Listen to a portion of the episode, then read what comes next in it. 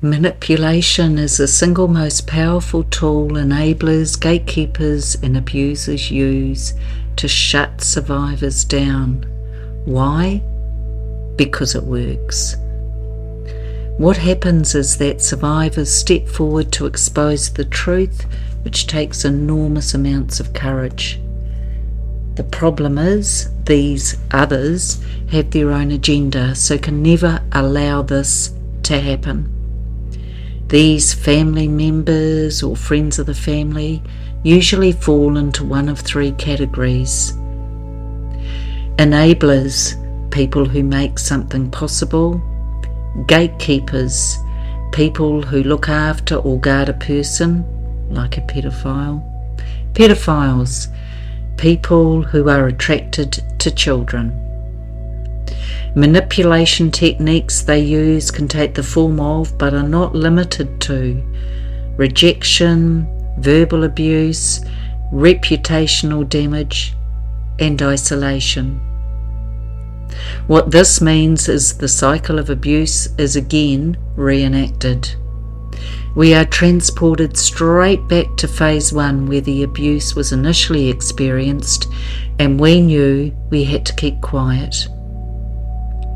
Even though we felt back then it was so wrong, we now have the added confusion of being shut down and made to feel as unwelcome as the abuse was to us. This unholy trinity, gatekeepers, enablers, and abusers, will do anything to ensure this is never spoken about or brought into the light. What that means is they will use any, and I mean any, means available to them to shut us down once and for all. Have a think about what happened when you tried to share the truth of your abuse through speaking out. Did you notice it was not encouraged or supported? Did you notice that people preferred it wasn't dealt with through various ways of silencing you? For instance, telling you that he or she was a nice person, or they would struggle to believe it, or You've had a stressful time lately. Are you sure you've got this right? You have just been Darvoed. Let me explain. For most survivors, we are made to feel bad about what happened to us, usually because it is not welcomed by society generally, but more specifically, the abusers, gatekeepers, and enablers don't want us voicing it. It is then almost certain you will have been subjected to the Darvo effect initially coined by psychologist Jennifer Freyd in the 90s. Darvo works like this D for deny, A for attack, R for reverse, V for victim, and O for offender. This is commonly used by the unholy trinity to ensure survivors never speak out. It works incredibly well and is always employed to discredit the survivor while gaining support for the abuser, beginning with deny, as in described above.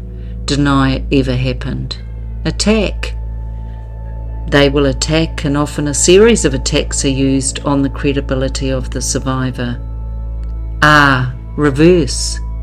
The roles are now reversed between victim and offender. The victim becomes the offender, and the offender assumes the victim role. Sound familiar?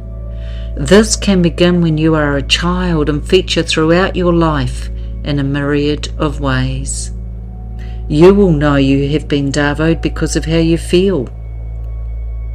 A way to emerge through this is to allow yourself to recognize what did happen. Breathe through the recognition of Darvo. Now you have a name for it. Hand it back through speaking to a trusted person and seeing it for what it is. Write out some thoughts about it so you can release it from your mind.